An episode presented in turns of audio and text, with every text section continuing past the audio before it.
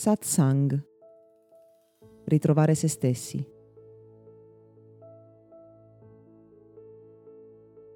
Alcune persone mi chiedono come fare a gestire la rabbia e cercherò di rispondere da un punto di vista olistico su quale sia l'origine di questa emozione e della condizione che esse vivono e quindi quale modalità si può impiegare per superare questo accumulo di rabbia. Sul piano momentaneo quello che accade è che determinati eventi ai quali siamo sottoposti, situazioni delle quali facciamo parte, vengono interpretati dalla nostra mente e ci danno la sensazione di essere in qualche modo imprigionati, di non poter fuggire da una certa situazione, di esserne vittima. Una vittima che per come gli eventi vengono percepiti e interpretati reagisce con rabbia cercando di rompere le catene di quella situazione. Sul momento, quindi, ciò che avviene è che la persona si sente impotente, imprigionata, in gabbia e come ogni animale anche l'essere umano quando è in gabbia non fa altro che cercare di fuggire, mettendo in circolo ormoni e reazioni pratiche per rompere le proprie catene. La rabbia quindi è la reazione che abbiamo quando ci sentiamo impotenti di fronte a una situazione che ci vede in qualche modo vittima. E ti invito a ricordare questo punto perché ci torneremo fra poco.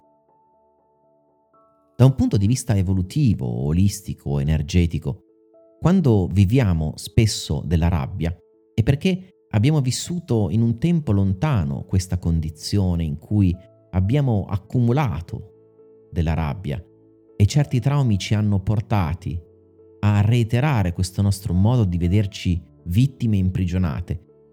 E quindi il nostro sistema mente-corpo ha imparato a utilizzare questa forma di attacco per difenderci abitualmente.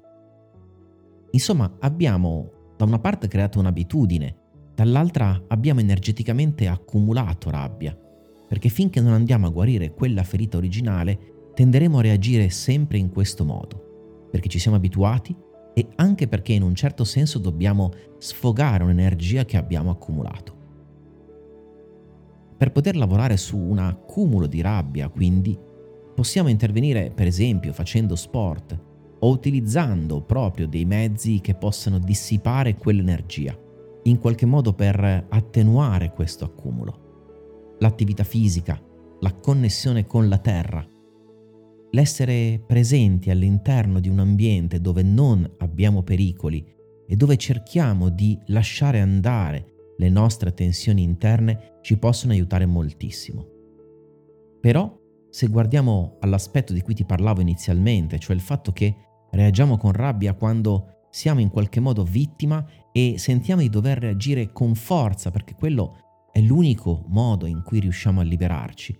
Ecco, è cambiare il tipo di prospettiva che abbiamo, cioè la nostra percezione, che ci può aiutare a rendere la reazione, che era di rabbia, qualcosa di più costruttivo. In qualche modo dobbiamo fare un percorso di empowerment, cioè di consapevolezza che ci restituisca una forza però di cuore, una forza profonda, una forza del sé, un'integrità maggiore, in maniera tale da sapere di poter gestire delle situazioni non con rabbia, ma con risorse più costruttive.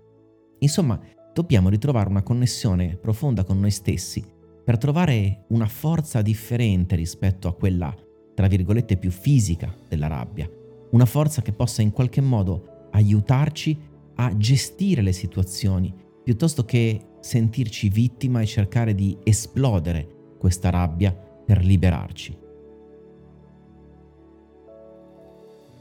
Questo podcast è offerto da Accademia di Meditazione e Sviluppo Personale Gotham www.accademiadimeditazione.it